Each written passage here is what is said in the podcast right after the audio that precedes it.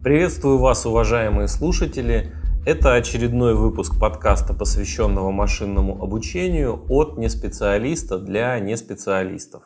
Сегодня хотелось бы поговорить о том, что вообще такое машинное обучение, какие его виды бывают и какие задачи оно может эффективно решать. При подготовке этого подкаста я столкнулся с такой ситуацией, что какой-то устоявшейся общепризнанной классификации видов машинного обучения а вроде как бы и нет. Есть некая базовая классификация, которую все используют, но она охватывает далеко не все подходы в машинном обучении. С другой стороны, если вы не специалист и только открываете для себя машинное обучение, эта тема просто перенасыщена новой терминологией. И если рассказывать вообще о всех подходах в машинном обучении, которые существуют, думаю, выпуск получится сильно перегруженным. Поэтому я расскажу об основных подходах в машинном обучении и вскользь упомяну, какие бывают еще. Вообще первое определение дал Артур Сэмюэл, считающийся пионером компьютерных игр, искусственного интеллекта и машинного обучения. Он применял машинное обучение для того, чтобы научить компьютер играть в шашки и добился очень хороших результатов. Его определение звучит следующим образом. Машинное обучение – процесс, в результате которого машина, компьютер, способна показывать поведение, которое в нее не было явно заложено, запрограммировано запрограммировано.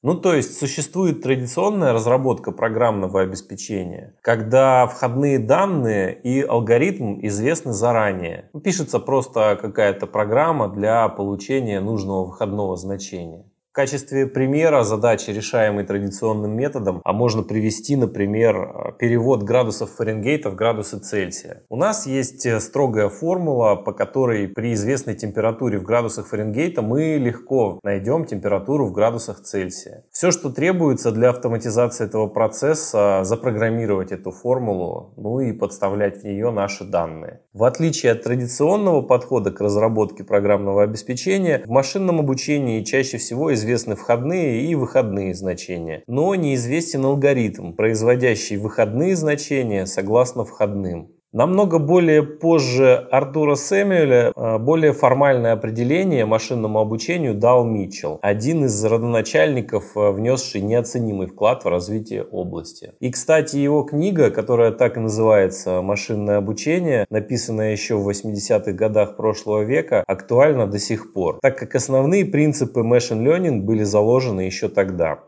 Говорят, что компьютерная программа обучается на основе опыта Е по отношению к некоторому классу задач Т и меры качества П, если качество решения задач из Т, измеренное на основе П, улучшается с приобретением опыта Е.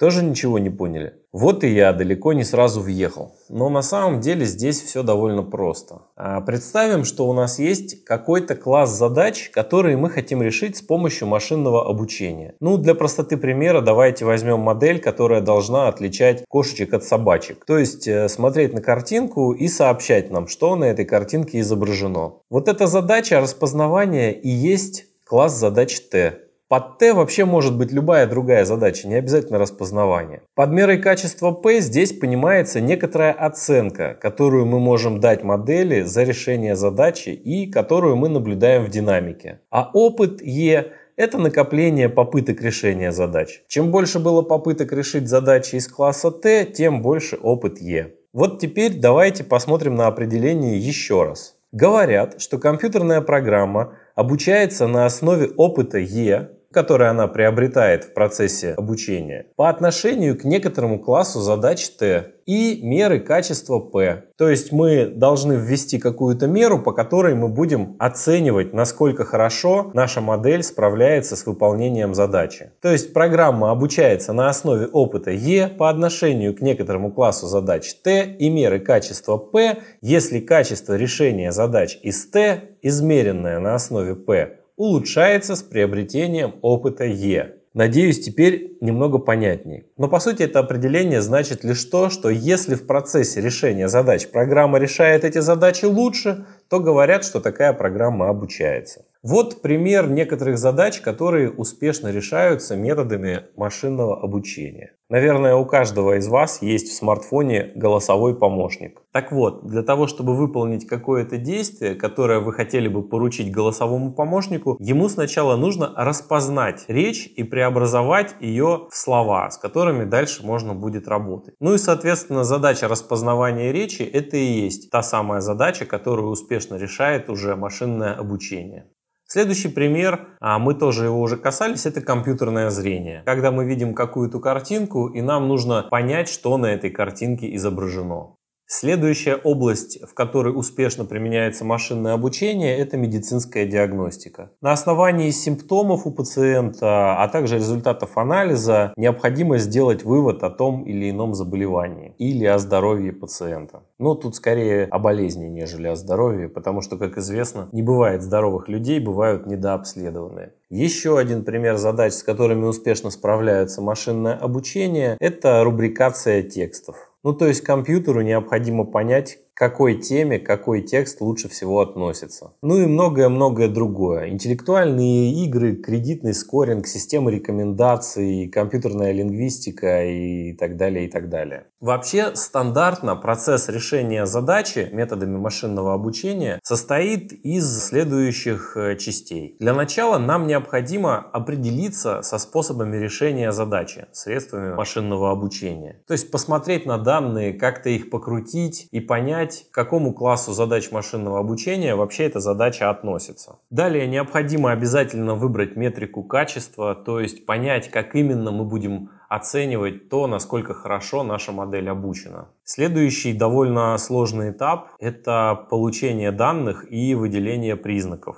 Вообще в машинном обучении считается, что процедура получения данных, выделения признаков и подготовки данных для обучения – это самая сложная и время затратная часть в рамках решения какой-то конкретной задачи. Потом, когда мы нашли данные и выделили признаки, мы уже более точно определяемся с классами моделей, которые будем использовать. Очень часто далеко не сразу понятно, какие именно модели лучше сработают. И на начальном этапе специалисты по машинному обучению действуют чуть ли не простым перебором моделей. Взяли одной модели данные, скормили, потом другой, потом третий, и просто посмотрели на качество решения задач. Но вообще перед тем, как э, обучать модель, даже если мы знаем, какую именно модель мы будем использовать, сначала необходимо подготовить данные. Часто бывает, что данных э, или недостаточно, или они есть, но не в полном объеме, или они э, грязные, зашумлены какими-то не играющими роли признаками. В данных есть пропуски, данные не нормализованные и так далее, и так далее. Вот этап подготовки очень важен в рамках машинного обучения.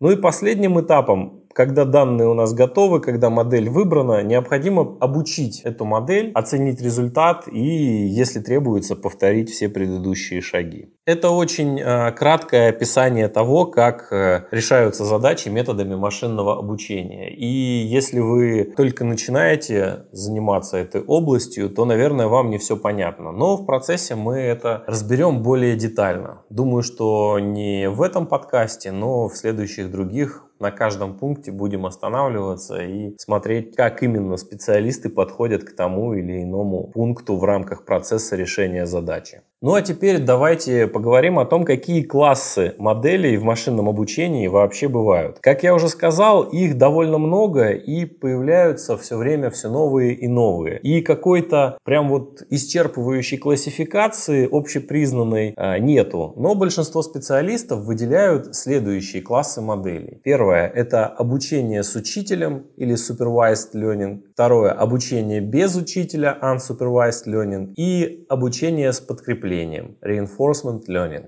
Начнем с обучения с учителем. Суть его состоит в том, что на подмножестве рассматриваемых объектов известны ответы для каждого из них. Учителем обычно называют обучающую выборку пар а, объект-ответ. Задачей такого обучения является нахождение закономерности, согласно которой можно найти ответ для любого объекта. Ну, то есть, если мы возвратимся, к примеру, с кошечками и собачками, то выглядит это примерно так. У нас есть датасет или набор данных, на которых изображены кошечки и собачки. А также на каждой картинке стоит разметка, какому классу принадлежит та или иная картинка. Классу кошек или классу собак. Вот этот размеченный тренировочный датасет искармливают модели машинного обучения. И в процессе в модели параметры подбираются таким образом, что модель все лучше и лучше начинает распознавать, что изображено на картинке. После того, как модель обучилась на тренировочном датасете, то есть э, с довольно высокой вероятностью угадывает, что именно изображено на картинках, модель проверяют на так называемом валидационном датасете, то есть на тех картинках, которые модель уже не видела. И вот по качеству результатов решения задачи уже на новых данных и судят о том, насколько хорошо модель обучилась.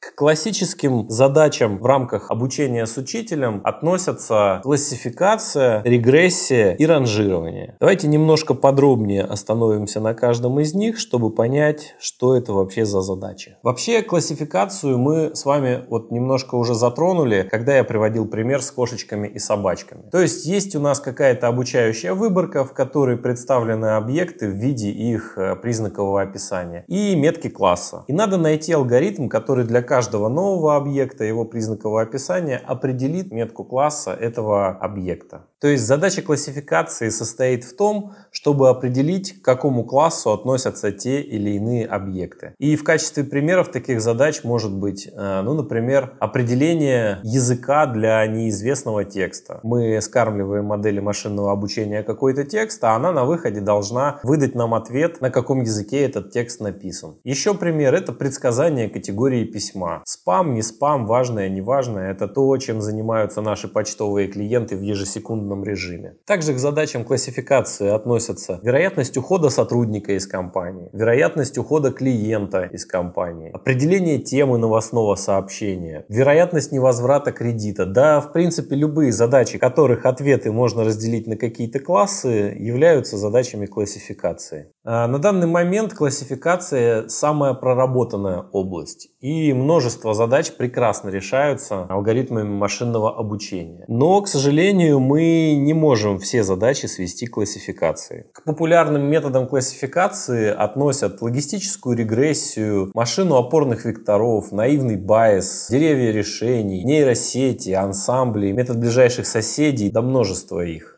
Вот, например, самый простой классификатор – это логистическая регрессия. А, несмотря на свою простоту, он бывает иногда очень полезен. Особенно если у нас э, мало данных и их не хватает, например, для того, чтобы обучить какую-нибудь нейросетку. Вот. Вообще считается, что если непонятно, как подступиться к задаче и с чего начать, то лучший способ – это прогнать ее через логистическую регрессию. И уже потом можно будет сравнить этот базовый алгоритм с какими-то другими более сложными сложными. Также на небольшом количестве данных хорошо себя показывает метод опорных векторов или SVM. По своей сути это просто линейный классификатор, который разделяет объекты одного класса от объектов другого. И если мы представим свои объекты как некие точки, висящие в пространстве, и, допустим, справа у нас облако точек одного класса, а слева у нас облако точек другого класса, то между этими облаками точек мы можем провести разделяющую плоскость. Но разделяющую плоскость мы можем провести а, кучей разных способов. Можно провести перпендикулярно поверхности Земли или под каким-то углом и, и так далее. А метод опорных векторов говорит, что плоскость нужно проводить таким образом, что она будет максимально далеко от объектов обоих классов. И тогда, когда у нас появятся новые объекты, которые еще не классифицированы, а вероятность того, что они попадут не в свою область, э, сильно уменьшается. Ну, кроме того, метод опорных векторов или машина опорных векторов – это модель, которая защищена и имеет некоторую устойчивость к аномальным выбросам. А в других алгоритмах такие какие выбросы могут э, перетягивать на себя модель. А SVM ориентируется по сути только на ближайшие к разделяющей плоскости объекты. А здесь для наглядности можно привести вот такой пример. В статистике, как и в машинном обучении, существуют некоторые меры центральной тенденции. Ну вот, например, допустим, у нас даны зарплаты всех жителей некоторой страны. И одной из мер центральных тенденций, к которой часто прибегают статистики, это так называемая среднее значение. То есть это сумма всех зарплат, поделенная на количество жителей этой страны. Так вот, среднее значение – это та мера, которая далеко не всегда объективно говорит о том, какие действительно зарплаты примерно получают люди в стране. Потому что эта мера центральной тенденции как раз подвержена аномальным выбросам. И если есть какое-то количество олигархов, зарплаты которых в десятки или в сотни или даже в тысячи раз превышают зарплаты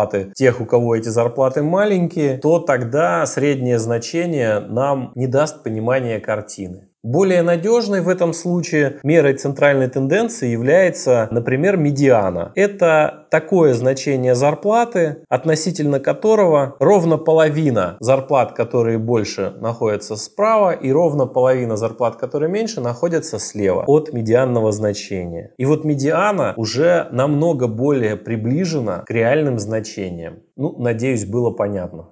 Также хорошими моделями для решения задач классификации являются деревья решений. По сути, представляют собой а, набор узлов, в каждом из которых просто принимается решение, а, куда двигаться дальше. Вы, наверное, часто видели такие схемки в интернете, когда в зависимости от того, что вы отвечаете, вы спускаетесь ниже к следующему блоку со следующим вопросом. И в конечном итоге, спускаясь ниже, ниже, ниже, вы доходите до какого-то конкретного ответа. Деревья решений считается очень наглядным и легко интерпретируемым методом. А именно интерпретируемость часто бывает очень важным свойством модели. Потому что иногда необходимо объяснять принятое решение и брать на себя ответственность. И если, например, какая-нибудь нейросеть примет решение, то объяснить, как именно она это сделала, бывает не просто очень сложно, а иногда и невозможно. А в деревьях решений мы всегда можем пройтись от конечного решения по тому пути, который прошла модель, и посмотреть, как именно были приняты решения. И это важно, например, для медицинской сферы, где ставится диагноз для пациента. Потому что в конечном итоге ведь э, диагноз всегда ставит врач, и если он опирается на модель машинного обучения, ну он должен объяснить все-таки, почему такое решение было принято. Кроме того, часто, например, нейросети бывает дискриминируют людей по разным признакам, а компании для того, чтобы беречь свою репутацию, стараются этого избежать. И, конечно, при этом нейросети честнее, так как опираются на сухие цифры, но общественные настроения также приходится учитывать. И именно поэтому интерпретируемые методы иногда предпочтительнее. Помимо просто деревьев решений, существует еще такой метод, как ансамбли деревьев. Идея очень простая. Взять много простых деревьев и агрегировать их результат. И примером такого ансамбля является достаточно известный и эффективный метод, как Random Forest или случайный лес. Суть состоит в том, берем большой датасет, разделяем его на подвыборки и каждое дерево обучаем на подвыборках. При этом получается, что каждое дерево немного по-разному обучено. Ну а на выходе все эти деревья голосуют и принимается какое-то решение. И очень часто эти решения очень неплохи. Вообще ансамбли можно делать не только на деревьях, но и на логистических регрессиях и вообще на самых разных классификаторах. Также здесь, наверное, имело бы смысл рассказать про бэггинг и бустинг, но мне кажется и так достаточно много информации. Хорошими классификаторами являются также и нейросети. Это вообще иерархический классификатор, который способен самостоятельно выделять признаки в исходном сигнале. Нейросети очень хорошо зарекомендовали себя при работе с изображениями, звуком, видео и текстами. Для их обучения чаще всего применяется метод обратного распространения ошибки, о котором мы обязательно поговорим в одном из следующих выпусков. Еще об одном методе классификации хотелось бы поговорить. Это так называемый метод ближайших соседей или КНН метод. Суть его состоит в том, что мы полностью запоминаем выборку, а при применении модели на новых данных мы просто вычисляем расстояние до К ближайших соседей. Ну и какого класса соседей больше, к тому классу, собственно, и будет отнесен новый объект. Визуализировать это можно следующим образом. Если у нас есть несколько облаков с объектами, о которых мы уже что-то знаем, то когда у нас появляется новый объект, он оказывается рядом с тем или иным облаком. И в зависимости от того, к какому облаку объектов ближе, к такому классу этот объект новый мы и отнесем. Ну, думаю, по классификации достаточно. Там на самом деле можно рассказывать еще много чего. Но так как у нас выпуск достаточно обзорный, то давайте уже перейдем к следующему классу задач, к регрессии. В отличие от классификации, где задача состоит в том, чтобы сопоставить объектам определенные метки, регрессия предсказывает непрерывное количество чего-либо. Часто это могут быть суммы или размеры. Достаточно легко представить геометрически линейную регрессию. Допустим, у нас на плоскости есть некоторые точки. Ну, например, зависимость веса человека от его роста. И вот мы измерили, допустим, какое-то количество человек, получили для них значение вес, рост, вес, рост. Отложили это на графике. И вот э, в рамках линейной регрессии геометрически это просто прямая, которая наиболее близко проходит ко всем точкам. Но, естественно, регрессия может быть не только линейной и далеко не всегда двумерной. Примерами регрессии являются, например, классическая задача предсказания цены дома по его характеристикам. То есть у нас есть какие-то характеристики, количество комнат, количество этажей, удаленность от метро, наличие парка рядом и так далее, и так далее. И в зависимости от этих признаков нам нужно предсказать, сколько такой дом может стоить. Модель обучается уже на существующих домах, которые уже были проданы по определенной цене. И эти данные обобщаются для всех новых домов, которые мы хотим оценить. Также к задачам регрессии относятся предсказание спроса на товар в ближайший месяц или предсказание температуры воздуха на следующий день. Здесь надо отметить, что регрессия достаточно чувствительна к выбросам, но также стоит отметить, что есть и методы борьбы с этим. Еще одной задачей в рамках обучения с учителем является ранжирование, суть которой сводится к тому, что у нас даны списки каких-то объектов и частичные порядки на этих списках. Ну, например, известно, какой элемент идет за каким. А задача сводится к тому, чтобы построить модель, обобщающую способ ранжирования на новые данные. Следующим классом моделей машинного обучения является обучение без учителя. В отличие от обучения с учителем, у нас здесь нет размеченных данных, а задача сводится к тому, чтобы найти механизм, который описывает структуру этих данных, а мы ее заранее не знаем. Самой типичной задачей для обучения без учителя является, например, кластеризация, суть которой в том, чтобы объединить элементы группы по их похожести. Ну, например, у нас есть пользователи какого-то интернет-сервиса, и нам нужно поделить их на группы в зависимости от их поведения в этом сервисе. Хорошим примером кластеризации для меня лично когда-то стало приложение ВКонтакте, которое распределяет твоих друзей по группам. И появился такой очень интересный график, где друзья просто разделились на маленькие или большие области, и было сразу понятно, по какому признаку именно в одну группу попали родственники, в другую группу попали однокурсники, в третью группу попали просто друзья, там в четвертую группу попали друзья, с которыми мы играли в какие-то а, игры ВКонтакте и так далее. То есть это был наглядный пример кластеризации в рамках друзей ВКонтакте. Отсюда понятно, что по сути задача кластеризации состоит в том, чтобы сгруппировать объекты по похожести, а так, чтобы объекты внутри одной группы были более похожи друг на друга, чем на объекты из любой другой группы. При этом количество групп может э, как задаваться изначально, так и определяться по ходу дела. Кластеризация часто бывает полезна для вообще изучения датасета и получения понимания его структуры. Кластеризация бывает, например, жесткая. Это когда каждый объект относится только к одному кластеру. Нечеткая или мягкая – это когда каждый объект может относиться к нескольким кластерам. Ну и бывают некоторые методы, которые позволяют не относить объект ни к одному из кластеров. Например, считать его выбросом. Методов кластеризации, так же как и методов классификации, существует огромное количество. Ну и самые известные это, наверное, K-means, кластеризация на основе распределений, кластеризация на основе плотности, иерархическая кластеризация и многие-многие другие. Не будем сейчас на них подробно останавливаться, как-нибудь в следующий раз обязательно поговорим.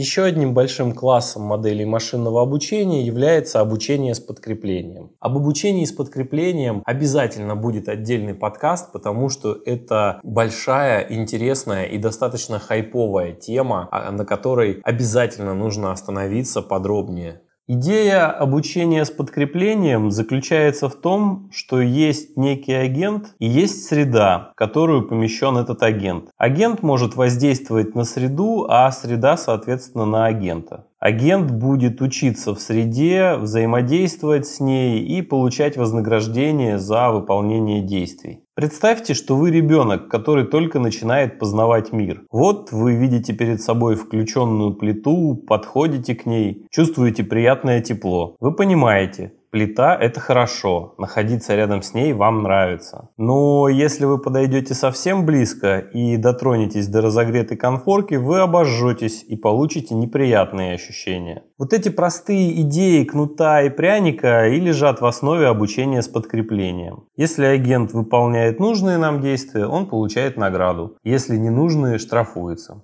Задача максимизировать полученную награду в процессе взаимодействия со средой. Но не здесь и сейчас, а скажем так, на всей дистанции. Обучение с подкреплением хорошо себя показало на компьютерных играх типа Atari. И такие модели уже не просто неплохо играют в игры, но и зачастую играют лучше хорошо подготовленного человека. Идея сама по себе очень интересная и для многих реальных задач вполне применимая. Но, как всегда, без нюансов не обходится. В интернете гуляет много роликов, где системы построены по принципу обучения с подкреплением четырят. И иногда делают совсем не то, что от них ожидается. Ну, то есть формально они, конечно, максимизируют награду, но не тем способом, которого от них ждут экспериментаторы. В общем, на этом, наверное, пока стоит остановиться чтобы уж совсем не перегружать неподготовленных слушателей.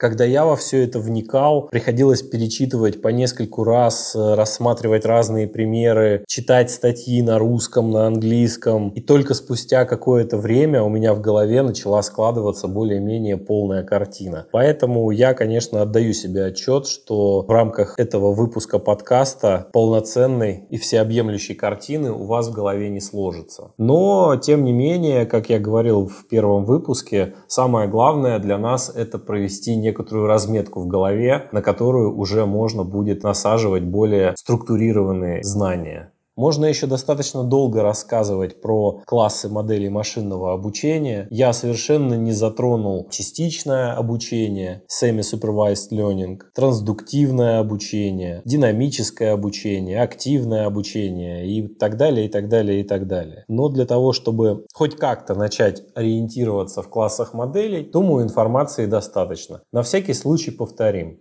Обучение с учителем – это когда у нас есть размеченный датасет. Обучение без учителя, когда размеченного датасета нет. И обучение с подкреплением, где есть агент и среда, и в зависимости от действий агента он либо награждается, либо штрафуется. Обо всем этом мы также более подробно поговорим в следующих выпусках. А пока спасибо за внимание. С вами был Михаил. Вы слушали подкаст, посвященный машинному обучению от неспециалиста для неспециалистов. Если вам есть что сказать, то пишите мне на почту, указанную в шоу-нотах, или можете написать отзыв под подкастом в iTunes. До новых встреч, пока!